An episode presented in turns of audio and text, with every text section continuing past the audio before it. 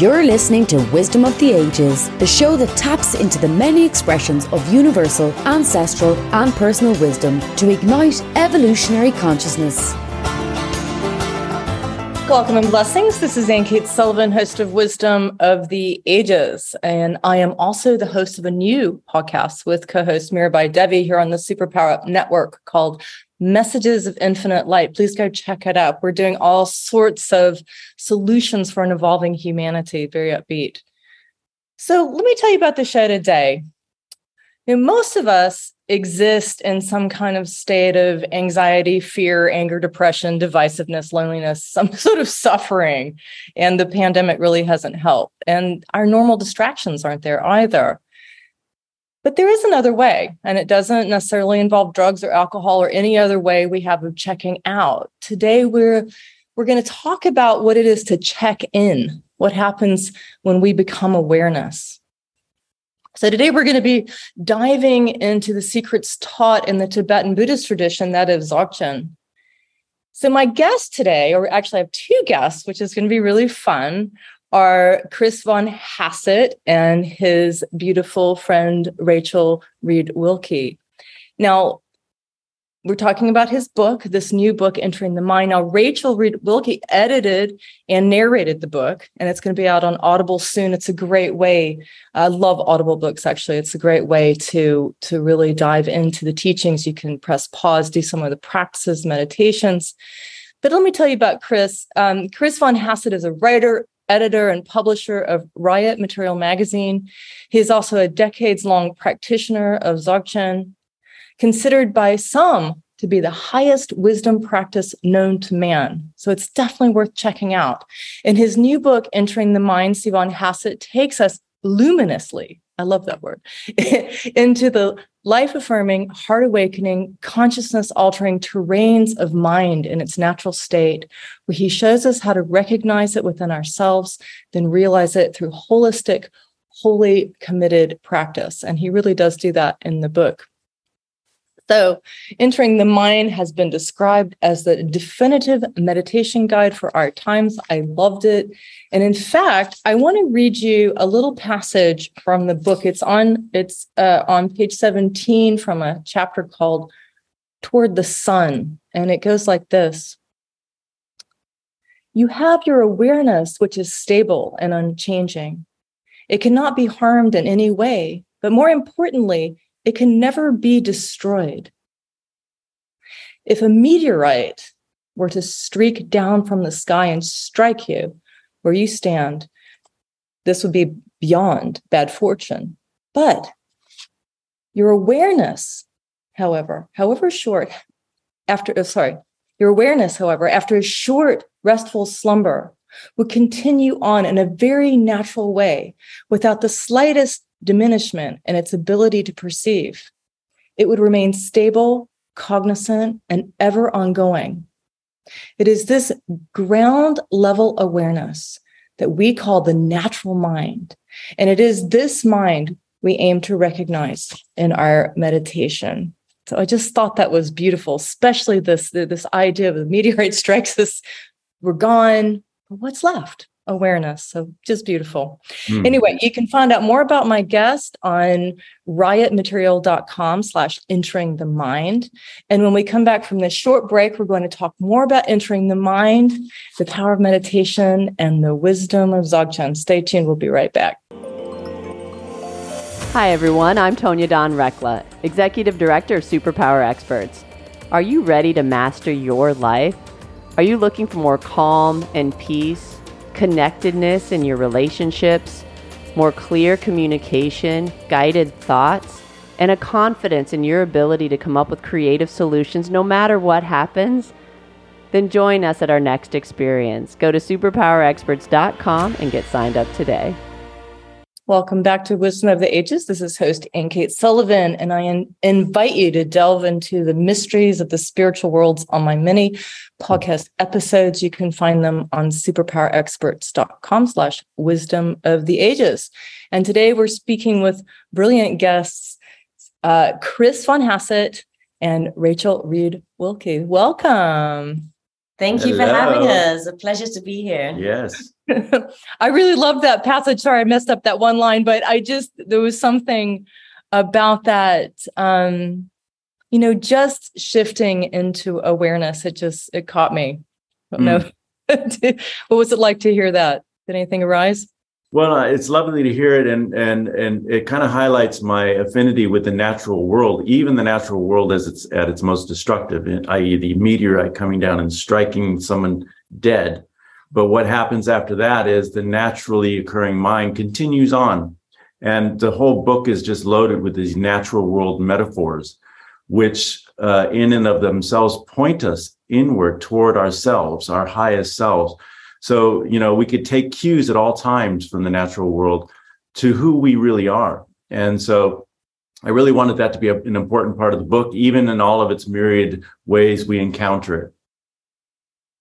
Yeah, it's so true. So let's let's back up and and help everybody step into Dzogchen because it's a deep subject. Yes. And um, so, what got? Why are you interested? Like, what pulled you into this teaching? Did you meet uh, someone, or what happened? Well, no, it was just purely uh, something within me pu- pulling me along the way. I mean, I, w- I was hardly even seeking, I was being pulled at a very early age to understand who and what I was and what I was doing here on earth. Um, and I wasn't getting any good answers, no matter where I looked. Um, although the Native Americans were were really kind of fleshing it out fairly well for me but still it, it didn't feel it was my tradition. I didn't feel i was even able to enter that tradition um, in any in any way that would answer the questions i was um, really seeking. And then i kind of stumbled into buddhism which had some uh, great teachings but i kept hearing through almost as asides um, when I was reading some of the great masters, uh, this thing about Dzogchen, you know, like, or the great perfection, or they would call it Ati Yoga, or they would call it Mahamudra. Mm-hmm. And um, I was like, what is this? And, you know, like, uh, I can't find any books on it. I can't find any of this. So I would go to the table of contents or I would go to the index and I would just be searching for anything I could find. And little by little, I was getting, here's a book here and there's a book there. And, and um, I saw some teachers that I, am going to go visit this teacher. And then ultimately, I just recognized in going deeper into Dzogchen that it truly is the answer to any of the questions that any of us have as spiritual seekers on this planet. Now, many of us get we we we go for what we feel we gravitate towards. Um, but ultimately, if you're a spiritual seeker, you're going to get all of your answers in the Dzogchen Mahamudra traditions, all of them. And that's what I loved about it. It's like there was no red flags. There was no empty spaces where I thought, mm, something, something is missing there. It fulfills every single intellectual query you have, and then the spiritual queries as well. So, and then as you go deeper and you start meditating, you start practicing, you start sitting with some of these great teachers who are still alive today, still teaching, you really do find a profound transformational change that takes place within your own psyche and in relationship to who you are in this body.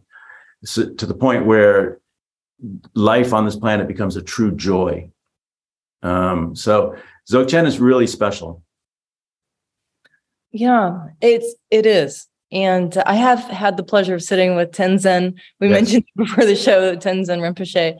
Um, and and feeling there's something I think when you sit with a teacher who's who's in this um, state of awareness, uh, this transmission comes through, and it's just easier to to leave what the delusions behind and and enter this non-dual uh, way of perceiving and uh, I know my my experience a few times sitting with him is the, there was this shift where it'd be instead of my monkey mind, you know, thinking about all things that I need to do, there would be, and sometimes it was after a long period of meditation, when maybe yeah. had been meditating six hours or a few days or something. There'll be this this shift where I mean, you talk about the wind in your book, which I really like. I'd like to get back to that. But there's a shift where all of a sudden I would have an experience of being at one with all that is.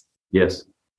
And I would like to say that's permanent state. It's not. It's it's fleeting still. Yeah. Uh, but it's amazing when it when it happens. And and I also uh, consider that to be true nature. And that, oh, right now I'm residing in true nature. Of course, there's still for me that the sense of I and this witness. Um, who am I? Of course, is always the big question, right? But um, have you had some like what happened to you? Have you had these experiences, or maybe you reside permanently in the non-dual? Do you want to talk oh, about that? Yeah. Mm-hmm. Um, well, it took so many years to actually um, truly, really recognize what they were speaking to. They call it the natural state of mind. And this natural state of mind is our natural state. So the enlightened masters, the Buddha, the Dalai Lama, all these great masters, um, when they speak to this natural state, this is the, the state that's within us all. It's like it's one with space, and yet it's infused with our own awareness, our own perspective on all things. And each one of us has our own perspective within this endless eternal space. Um, so, you know, the thing is, our our intellectual mind is trying to figure the space out. It's trying to understand it. And this often will get in the way of when you're meditating, you're trying to analyze and the and and in Dzogchen analysis is revered. It's it's they speak to it. You really need your own analysis to understand where you're going. At some point, though, you have to learn how to let that analysis drop. And only then will you actually drop into this natural state. So when you sit six hours in meditation, you're kind of working it and you're listening and you're thinking and you're and you're trying to understand at some point you get tired and you just and uh, that all just kind of like settles. And when it does the awareness being your own awareness being rises and it is perfect. It's perfectly still it's perfectly stable but it's also totally aware and totally at one with all things so that you recognize that you are not different than anything else that you are one that in fact everything is within your own awareness and this is where the teachings are trying to shift you, not from you seeing things out there, but for you recognizing that things are arising in your awareness. And you're trying to re- reestablish a new relationship with your own perspective and the world around you, including your own thoughts. Where are those thoughts coming from? Who is the witness of it? Where is this I? So it takes a long time and i i still am i can only still only stabilize for very short periods of time you know like an hour here or 45 minutes there, sometimes 30 seconds here. Um, but it, you know, um, the you know the, some of the teachings in different traditions speak about dipping a cloth in ink or in in a dye, and the more you dip it in, the more it takes to the dye, and the more it permanently takes to the dye. And and it's similar to that. The more you dip in to this natural state, the more you take to it, and you know where you're going. And so at some point you may not always be stable but you you you're so aware of where you need to be that there's a nice balance between you in this conceptual world and the world that you ultimately want to inhabit.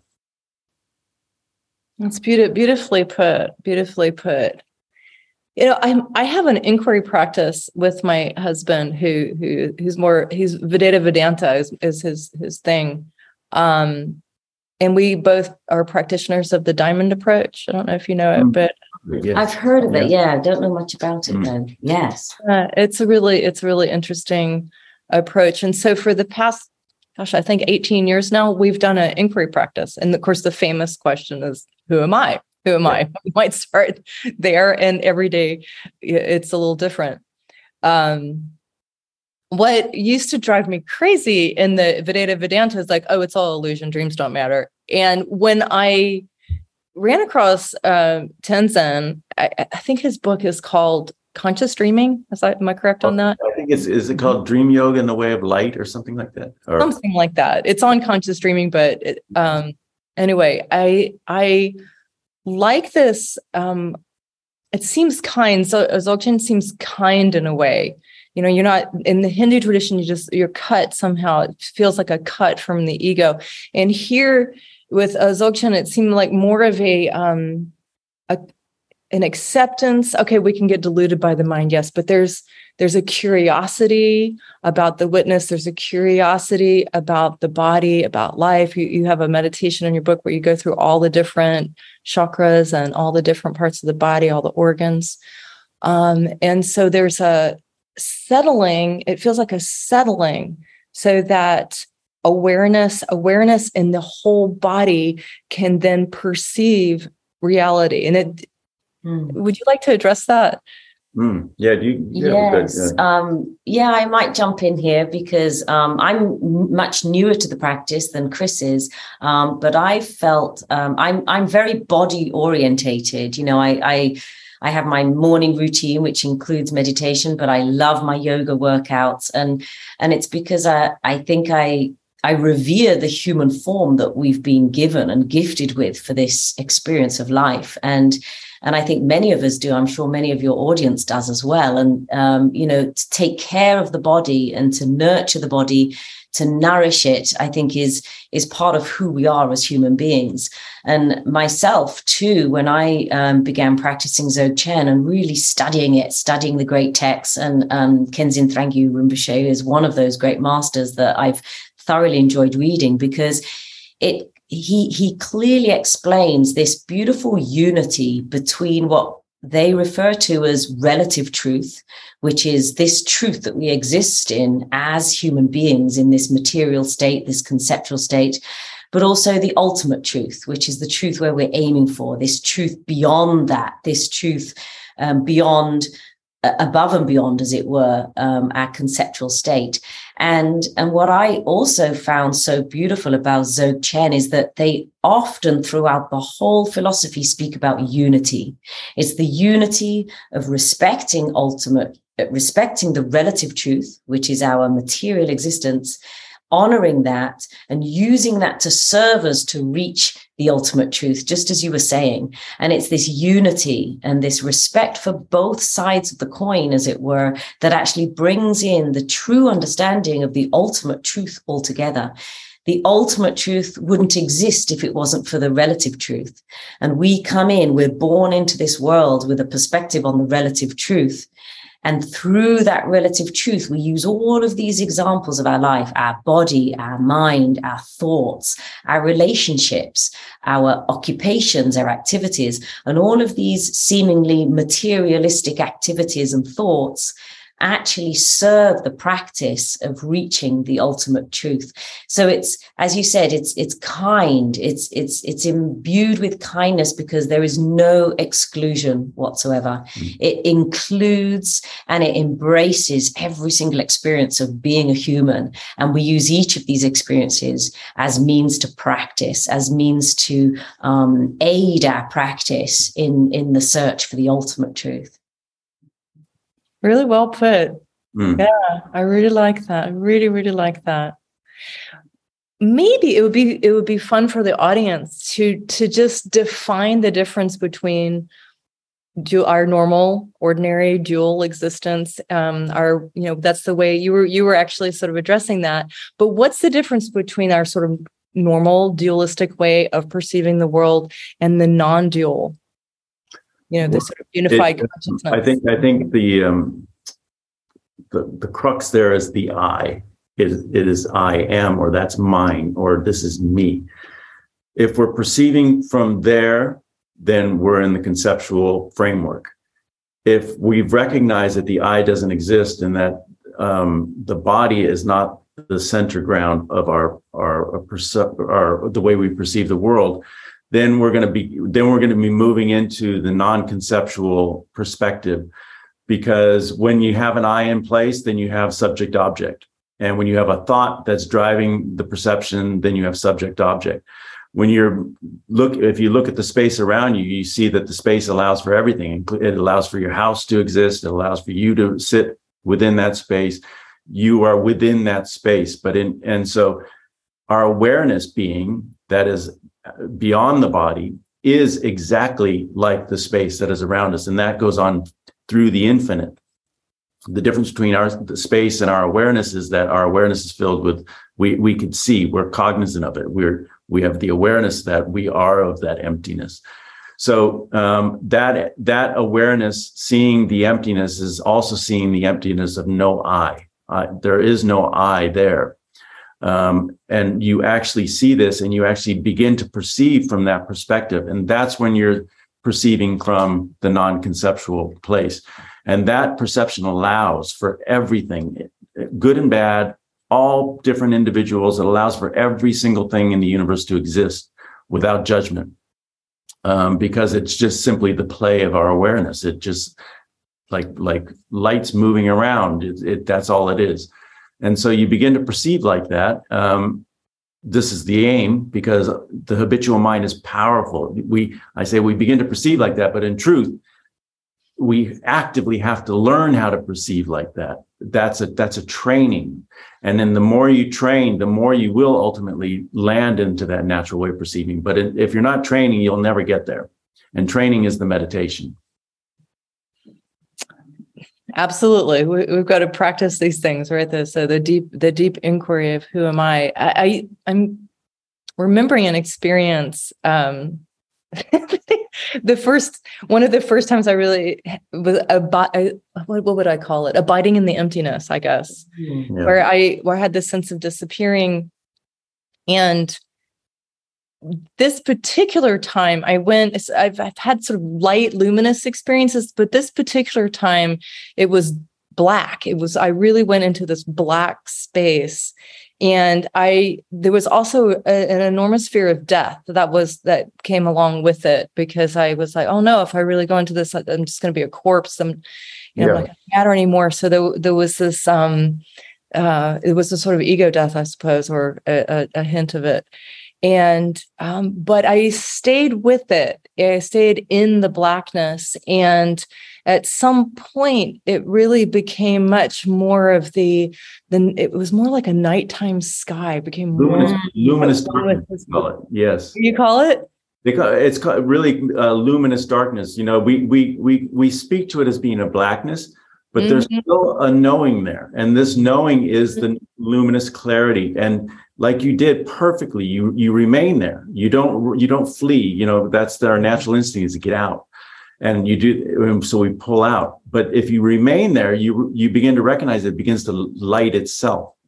And that light is your own awareness taking over and and recognizing itself. And so that's a beautiful thing that you did it was really powerful. It was, yeah. it was, uh, but the the knowing, the knowing that emerged in that empty mind when yes. the, the, empty mind was, um, it was so vast. It was just so incredibly vast, and and it seems uh, that uh, moving when I go into a deep meditation now, it, you know, over periods of time, it's become more accessible. Mm-hmm. So, so um, I like the meditation uh, you did too. Um, where you just focus on a pebble. I believe it was just focusing on a pebble. Yes. Mm. Shamatha practice. Yes. Yes, exactly. Um, That's the foundational practice. That that Shamatha. Shamatha is foundational for all of Buddhism, really. Mm-hmm. Um, mm-hmm. And it's basically quiet, quieting, as you call, I think earlier, the monkey mind, uh, mm-hmm. where you know our mind is just wild. And so how do we how do we stabilize it? You find a support and the support could be a pebble. And I don't know what you've used before breath or um, but it, it, you can use breath. breath. Um, I often just find uh, a small object in the room. Yeah. So um, I don't have a specific totem that I focus on. Yeah. Um, you but, just rest the mind. There. But you rest the mind there. And it, it's a beautiful practice, especially when you're um, beginning to learn how to meditate. You know, it's, it's, it's the idea is that you you have a million things going on in your awareness in your mind you know and of course this conceptual mind is throwing thoughts at you throwing emotions at you perhaps throwing physical sensations at you. And the idea of focusing on a pebble or any object the idea of it being a pebble is that it's a piece of nature you know it's something natural and you put that in front of you just a few feet ahead. The idea is that you you now focus on one thing so it's to sort of stop yourself from jumping around through millions of different um, ideas and thoughts that run through your mind. So if you're focusing on one object, it just gives your mind the opportunity to calm and focus on the one object.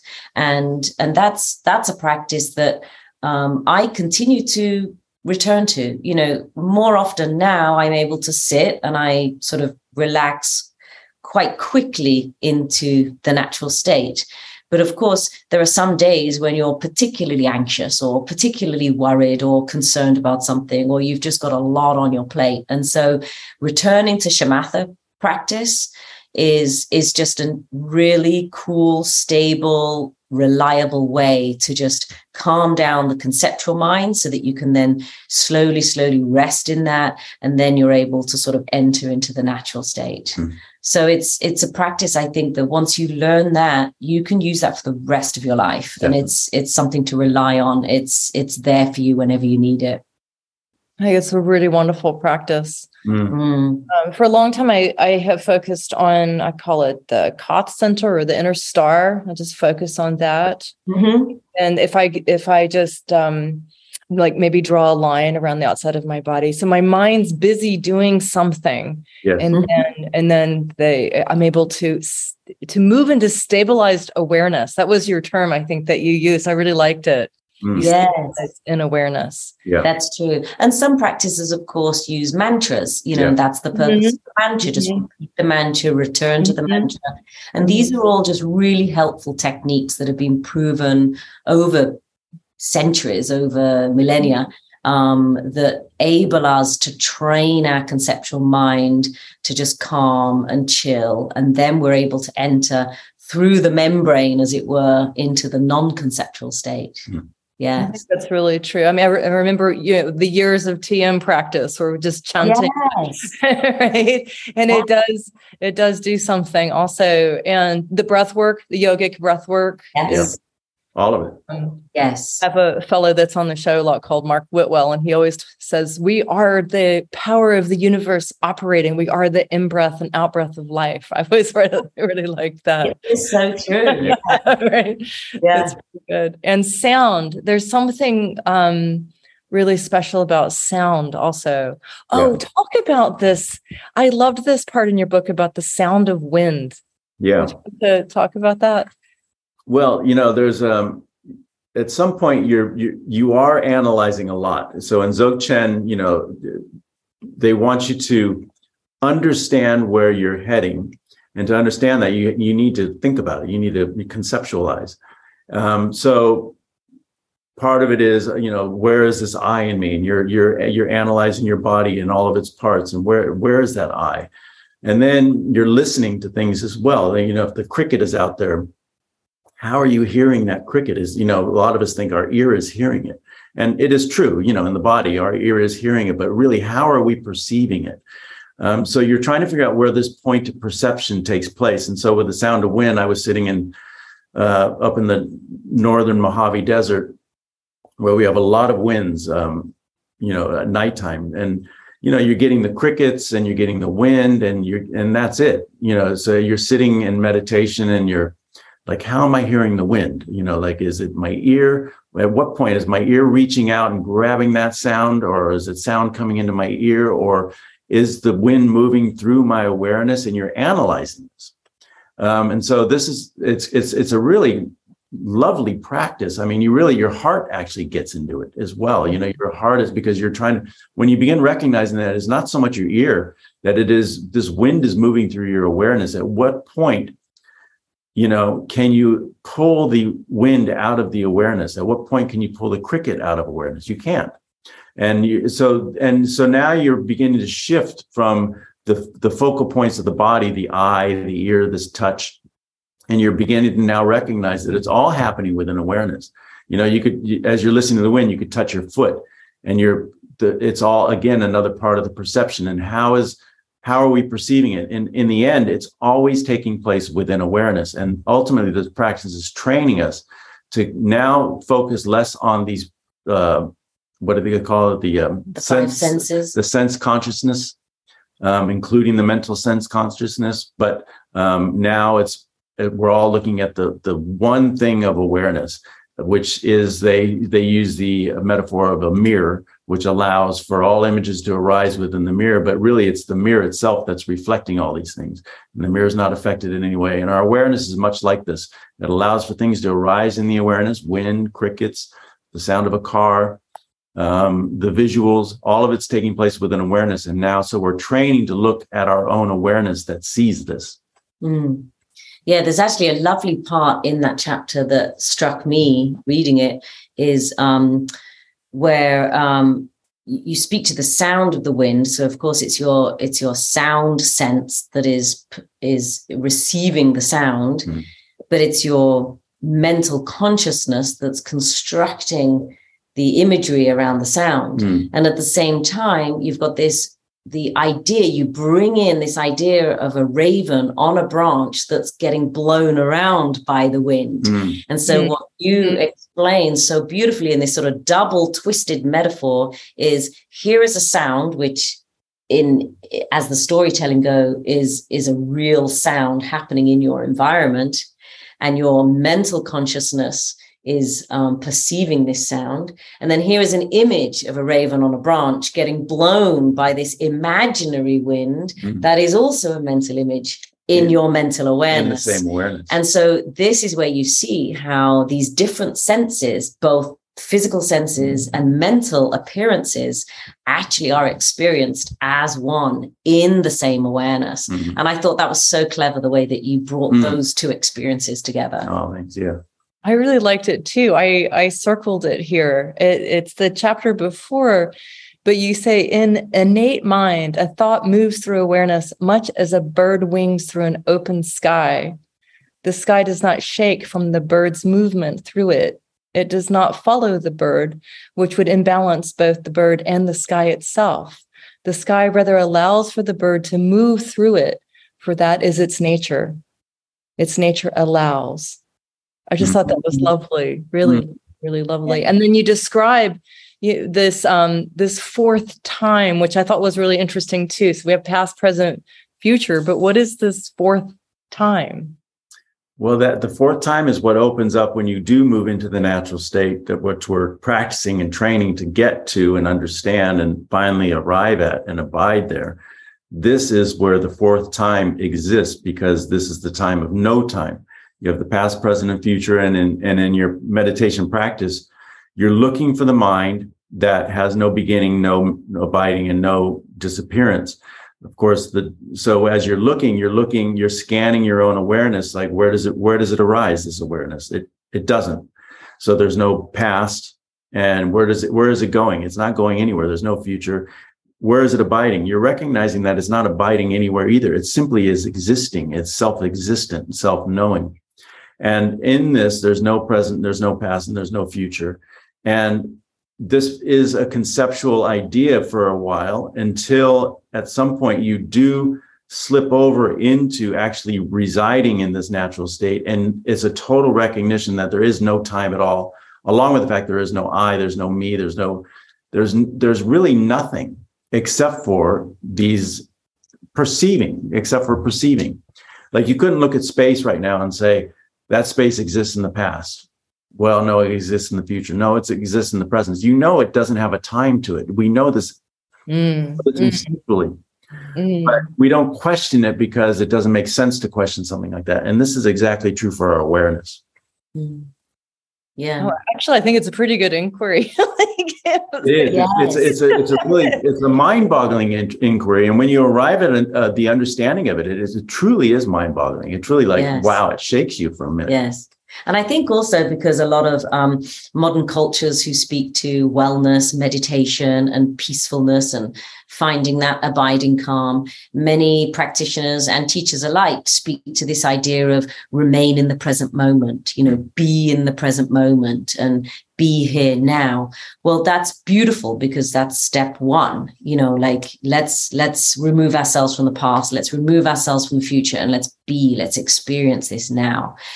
But now and nowness and present moment, they then also become a concept because what you you can never actually experience this now in the now. The moment you experience the now of course it's a past now you know and uh, the moment you anticipate the coming now it's a future now. And and this is something that the dzogchen teachings speak to a lot. And it's so beautiful because we can conceptually get our heads around that and we say, okay, we get it. So the present actually doesn't really exist either. So what's beyond the present moment? It's this idea of the fourth time.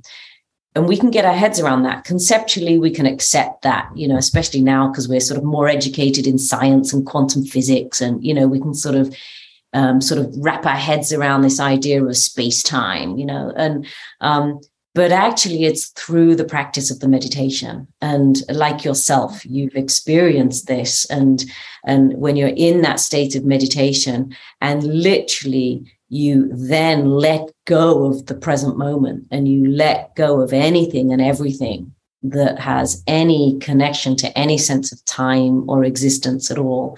And when you just fall into that space as it were then you experience it. Mm-hmm. and that is experiential knowing and that's the knowing that we're referring to mm-hmm. you yourself and other practitioners who experience this yeah I think it's something that's really important to delve into right now. I I haven't spoken about it yet, but I had an accident in the spring and I had to have a surgery and the I had an allergic reaction to the anesthesia and every oh. medication they gave me. So I was really in it was a bizarre space. I wasn't sure I was going to make it. There was a part that was like, there was a part that that was curious about what was going to be continue on. Yeah, but I was in the black, and what what I was also aware of, I could I could hear people praying for me. I mean, I could feel mm-hmm. it. It was like being. I felt like I was inside a mandorla. Um, a you know like the, the the shape between the, the the in the Vesica Piscis in the middle. I felt like I was in the middle of this. I was being held, and there were these snakes that were that were kind of churning around me, and I could I could in that moment go into terror. That that could have been where I could have gone, and there was a choice. It was like no, no. I I'm feeling it feels like a golden wisdom as as just how I described it, and and almost like it's better i think i need to to reside in this this golden wisdom because whether i'm going to die or whether i'm going to live it doesn't matter in a way. I just need to follow this thread. And um and then and then woke up out of it. But in the thread the thing that was the other thing that was interesting about the thread is i saw all sorts of people that i know that are that are on the other side now. They're they they crossed over. Mm and but they were there too. And so the veil was very very thin. Mm. um so it was actually interesting. This is like one of the first books that i read coming out of this experience. And and i realized how important it is to train train ourselves up because we never know yeah. what the date is that that's going to be our, our, the date that we cross. I'm very uh, clear that we don't die that we like leave the body behind. But there is an awareness that carries on. Right. And um, i don't know if you would you like to address that? Well i would um, and you know much one of the great points of this book is to speak to why we meditate. And we are meditating for the very reason that we are going to die. There's no question about this. What the training is going to give you in this life is stabilization at that moment when you do die. Also, exactly what you just pointed to in the sense that you you could have been terrorized in that moment. And this is the normal mode of uh, this is the normal response and for most people when they die.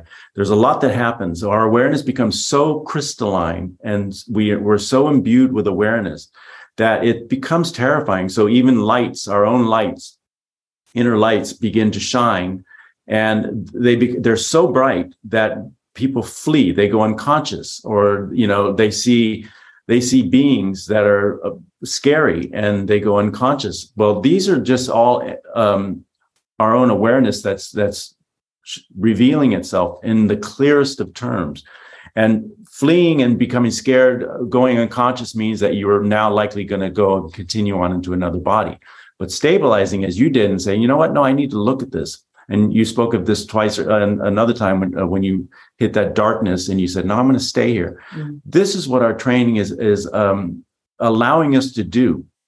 It's allowing us to make a decision when we drop the body, the body just dies and we're now a, a, a presence and awareness and we can stabilize there. We can say, no, I'm going to stay and look at this. And in looking at this, this is, is what the Buddhists, uh, all the great teachers say is our greatest opportunity to enlighten.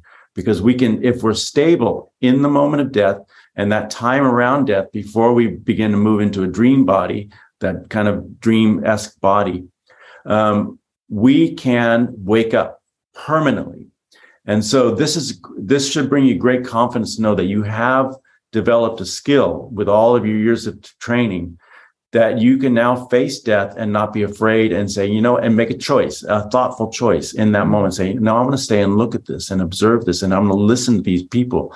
I'm going to, I'm going to see the people coming, because now you're, you're, that's a skill, and that's a skill like everything else that we do, like a skill of becoming a great chef in this life. Uh, you know, like becoming a, an amazing teacher. These are skills that we develop, and same with this practice, which I love about this practice. It's it's not out of our reach we can develop this amazing skill. So when we die, we're prepared. Mm. Yeah, I mean it, it is true. The, there is the Tibetan Book of the Dead, right, where where they're um, where they describe in detail what we go through yes. and, uh, and what and the skills and the capacities we need when we cross into. Okay, so so it, it does seem like we can just go into maybe a, the bardos and recycle come back as another yeah. being you know what tell me more about the um the enlightenment perspective the dream body well i mean i wish i could tell you more because I, i'm not there but I have, I have i have a good intellectual understanding of it and it's actually i don't have a very clear understanding of it you know like it would be silly of me to say it's going to be like this. I actually really don't know, but I have a good sense of knowing. Like I like I practice every day for I want to I I want to teach when I die. I want to practice all my life because when I I want to get I want to enlighten because I do want to help other sentient beings awaken as well. So I want to my goal and my purpose in this life is to prepare myself for dying so I can then wake up in hopefully wake up in this life. But if I, I want to be certain that I can wake up at that moment of death that I just spoke to, so I can then move on to, to, into that higher realm of teaching to be, you know, like some of the great masters who have taught me, um, to choose to come back as a teacher. For now, though, I'm just a practitioner. I'm still trying to figure it out. But I do believe that as an awareness being, we have the ability to take on that enlightened role and choose to come back to help all sentient beings throughout the universe. And that ultimately is my goal. That's really interesting. I I had a um, wonderful spiritual teacher by the name of Joyce Likey, who was a shaman at Esalen for, for years and years and years, and also a diamond approach teacher. And I guess about two years ago, I was like, "You're you're actually completely awake, aren't you? You're you're an enlightened spiritual teacher," which was great because I I mean, they're they're few anyway, but finding a woman is was really rare. Yeah, and um, so I was talking to her about it, and she was just she was just kind of clear about who she, who she was, mm-hmm. and um, at which point at which point she she started dying, and um, what she didn't seem worried about it. First, she didn't really like the idea, but this is what was happening, and and she started she started saying, Well, you know, I've had students who have crossed on who have come to me for some kind of teaching, a brilliancy teaching or something. And so I know it can happen that way. So let's see what happens when I when I go. Maybe maybe the connection will still be there. And she died. She died not long after that. And I had a very strong dream uh, about her that that I think was actually more of a vision that she was in the other world and she was um, actually teaching. But it was it was it seemed very physical like she had a center and she was there and her students that she had worked with were with her. Yes. And and i said well well that's pretty neat you know she's prepared the the the mystery school on the other side. Yeah. um that's awesome. yeah, right. I thought I thought that was that was interesting, but I also had a great deal of respect for the way that she embraced what was happening. That she didn't, yes. yeah, that she. No, she, it is, it is beautiful. It. Yeah, mm-hmm. and we, we, you know, it's it is a mystery. We won't know until we're in the middle of it. But I think this, um, this, you're absolutely right that if we every day spend our 20 minutes maybe twice a day in meditation we're preparing ourselves for something that we're all going to face eventually yeah. Mm-hmm. and if we real when we realize that we're eternal beings that this is a story that will go on forever we you know without this body, but the, the awareness, the consciousness will go on forever. Mm. We can become really curious about that. And I think at that point, um, the, the fear, the fear does more or less go away. Yeah. And I think with that as well, um, yes, in one way, we're preparing for our ultimate dying of the body. But what we're doing is we're also removing that fear. And when that mm-hmm. fear does dissolve, we actually begin to enjoy this life even more. Mm-hmm. I mm-hmm. think that's just the beautiful side effect, if you want to call it, but it's it's ultimately the greatest reward, you know, when you can live your life fearlessly, um, without anxiety and without the fear of dying. You just live your life to the maximum. And and so there's just this beautiful like handshake that happens at that moment.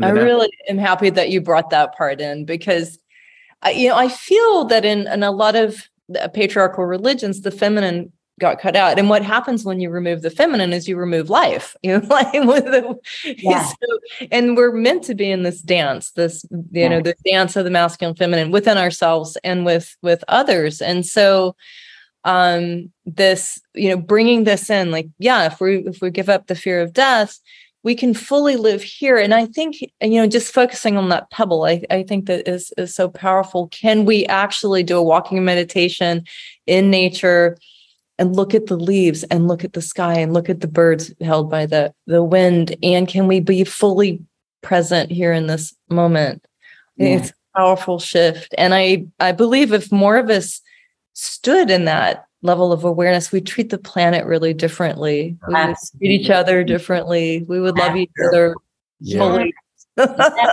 yes, because you're, you're embracing life itself. You know, we we wouldn't even be asking ourselves these questions, who am I, if we weren't gifted with the life in the first place. Mm. And so, you know, and and the idea of dying, you know, we return to the earth and it's cyclical and, and we we give back and it's the ultimate gift at the end of our life is to give our bodies back to the earth. And you know and i think when we start to understand the the the beautiful cycles of nature and how the sun rises every morning and the moon cycles every month and you know when we really do connect with that um, we can understand the deeper meaning of our existence overall. And and you know and many many sometimes Buddhism gets a little bit of a of a of a hard hand because it does speak to this idea of emptiness. And you know emptiness to say that all phenomena at its nature at its core is empty it's not to be perceived in that sort of little mundane way of saying what you mean so it doesn't exist so i don't have to care for it so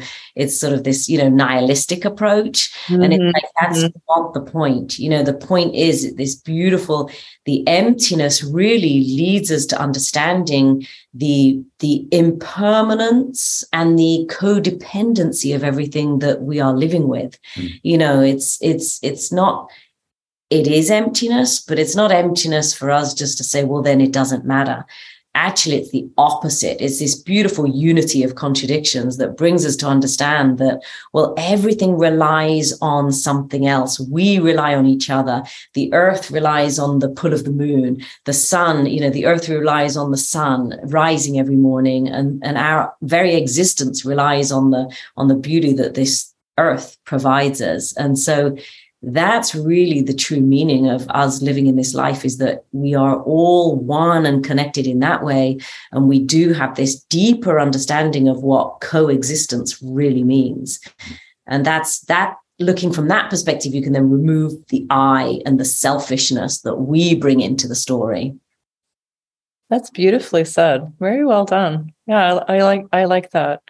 It's it's so true. And there's a there is a difference between deficient emptiness. You know we're i mean we've all experienced deficient emptiness. We're just sad and you know and and then the emptiness that's actually space that's actually i think the the kabbalists i think speak about it well. It's like in binah you know where you're in the black mother you know right. which is a, a whole different experience of presence and the, the potency of presence. So that so emptiness can be really potent. Would would you like to chris would you like to speak on emptiness well, you know, they say emptiness and the emphasis on the ness part of it, because what is eh, the the ness emptiness indicates the fullness of emptiness. And what is it full of? It's full of our awareness. It's full of it's full of the whole myriad magical play of our perceptions.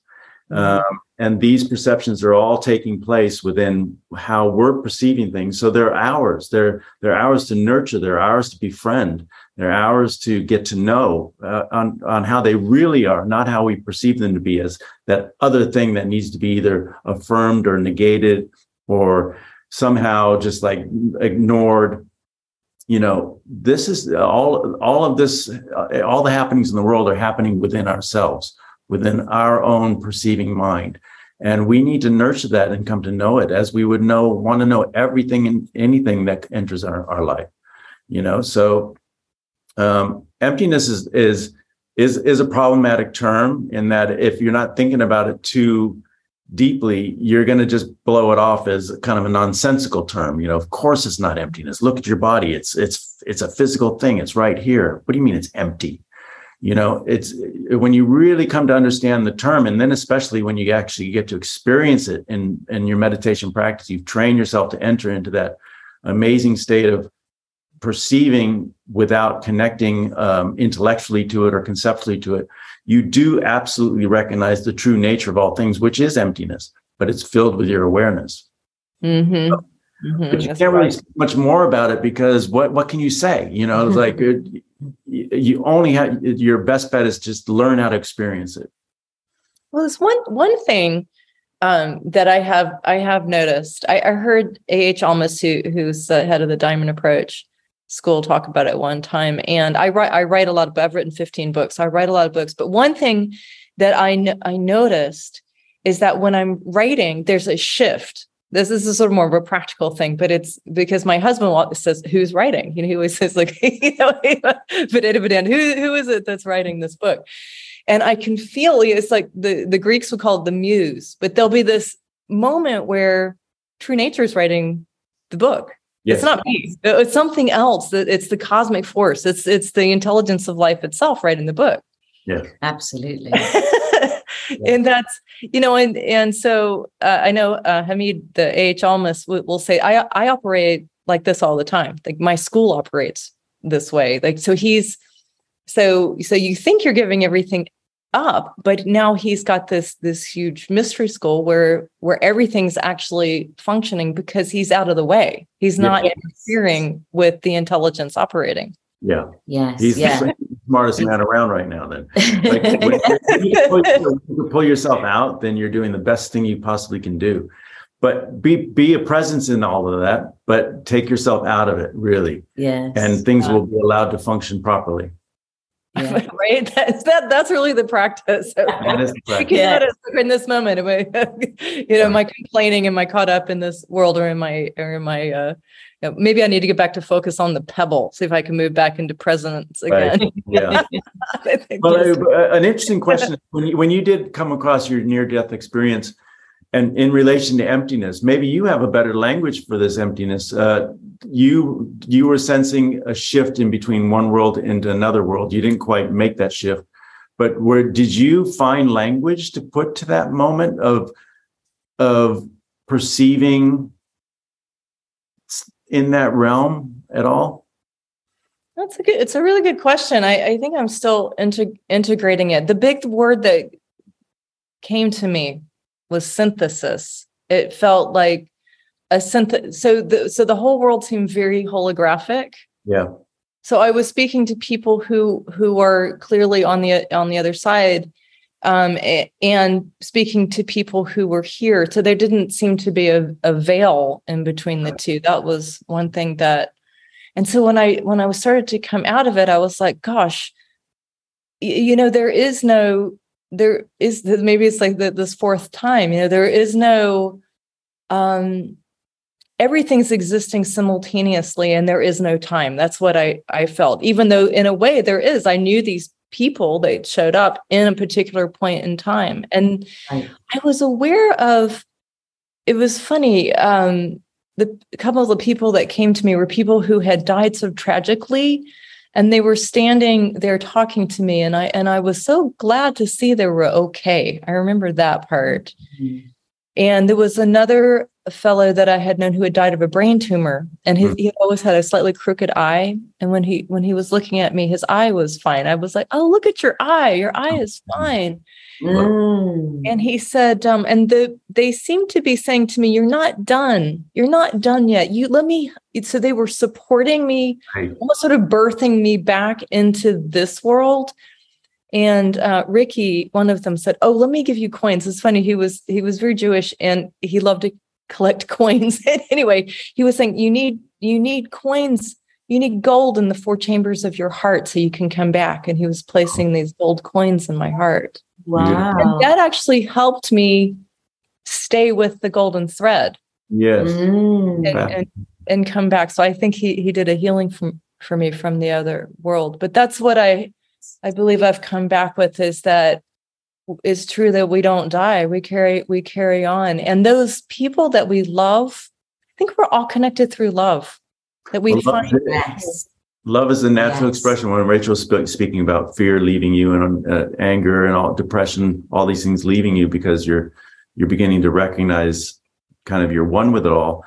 The natural equation that fills that is love. Love can, f- flows in because now you're now you're uh, working from this area rather than this area mm-hmm. and this mm-hmm. area is just uh, it's born of love it's love and joy and all these things just occur and for me i, I for my entire life I, I, had such a problem um, connecting with that. I was very mm-hmm. intellectual and studious but mm-hmm. was, it was dry. It was lacking all the love and all the nectars of love. Um, and but it was filled with fear too. A lot of fear a lot of anxiety uh, occasion moments of depression. All of these things were present in my uh, my existence but love was not something that i could claim until i began to all the fear began to leave and all the anxiety began to leave on its own i didn't even try. And what began to bubble up was just incredible love and i was just blown away. I was like shot like is this me? You know is this coming out of my heart? You know, so it, it, it's such a beautiful practice that it gives you that. It gives you that. It's amazing. Mm. yeah that's so true. You know if we can just when we when we focus i don't know why that is but when we focus and it does seem that what seems to come through that that that point of existence is it is just love it's just um yes and love is hard to define. I mean, there's so many different qualities and, and textures yeah. and capacities, but I was aware of um, a, a feeling uh, held by love. So it seemed both internal and external, and also that it had the smell of roses. Right. Mm-hmm. Had a actually had a, and it had sound too. It yeah. had a sound, which was more like um, uh, it was sort of a bell, but a bell that kept ringing. Mm. Yes, yes. And vibration. It was literally yeah. a mm-hmm. vibrational sound. Yes. Yeah. It's Yes. Yes. You know. Yeah. So so well we have these uh, we were all going to have these experiences. It's it, you know this is a, something that's universal. So yeah. So let's see. We have to wrap up. I'm really enjoying the conversation, but uh I know. I was back in. um, yes. Chat more. Is there something you want to leave us with here? Anything you love? Um, mm-hmm. Not really. I mean, only that um, I just like to say that um, there's many, many different types of meditation, and there's many, many different types of spiritual paths that we can choose to um, walk along and encounter. And and there isn't one good one and one bad one. You know, I mm-hmm. think each each one of us will get pulled to a certain practice or a certain group of people perhaps who are practicing something and and i think if we can just all enter that path without judgment and open up our hearts and our minds and and entertain these ideas and and and try it and practice and see. If it's not for you that's okay. There's others around the corner and you can try others. But when you do find something that resonates with you trust that feeling and trust that this one's speaking to you and if that's the case then then go deep because it's going deep down a practice that you will actually experience all of the beautiful rewards of that particular practice mm. and so you know by all means experiment and explore you know but if one's pulling you um then trust that pull and and just and go for it That's beautiful. There are really, truly rivers of wisdom, and that you yep. can tap into them. Yeah, yeah, they can carry you for sure. And in many different traditions too. That's why we have wisdom of the ages because we tap into them yes. around the world. So that's really good. Yeah. Anything else you want to say, Chris? Well, for me, these conversations are ongoing. So, like, we can pick up anytime, anywhere. Like, to wrap up with some, you know, words of wisdom is just silliness. let's, let's, let's, talk more at some point and um, and keep it going. You know, keep keep people engaged. You know, these are the conversations I, I just want to have all, the rest of my life, really. And you know, I don't want to be talking about politics. I don't really want to be talking about the problems in the world. I just want to be talking about how how are we each doing in our own elevation practice and and where are we finding these these nuggets of wisdom and that to me is the conversation at all times absolutely. I love it too. Right on the same page with you there. Okay so okay so let people know how they can find Entering the Mind and can do some of these practices Mm. Uh, well, yeah, you can find the book at enteringthemind.com. And actually, that link will take you to a landing page where you can find out about the book. You can read a couple of chapter excerpts from the book. Chris and I actually put together a three part podcast. So you can actually hear us talking about the book if you'd like to hear more in depth of, of how we interpret the metaphors and how we speak to the concepts in the book.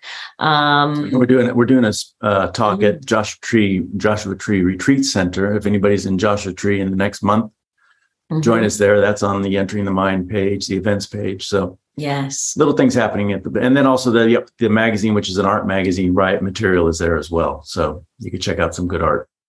Yeah, it looks like really interesting magazine. I, I was delving into it a little bit. I love the art too. Mm. That's a way. That's another way to express true nature. Sometimes yes. they don't really have vocabulary, uh, but my mom you can see my mom's paintings behind me in the listening awesome. yes my yeah that's that's a conversation in itself how art, art and meditation how they're both at the frontier of discovery yeah yes no, it's it, it is really true. Okay, well, hopefully to be continued. I re- I really yes. enjoyed. Yes, thank you so thank much. Thank you so much for pleasure. having us. Yes, thank you and many blessings to all the listeners too. So may wisdom reveal its secrets to you, one message at a time. All right, many blessings. Are you ready to discover your superpowers? Go now to superpowerexperts.com and take the superpower quiz today.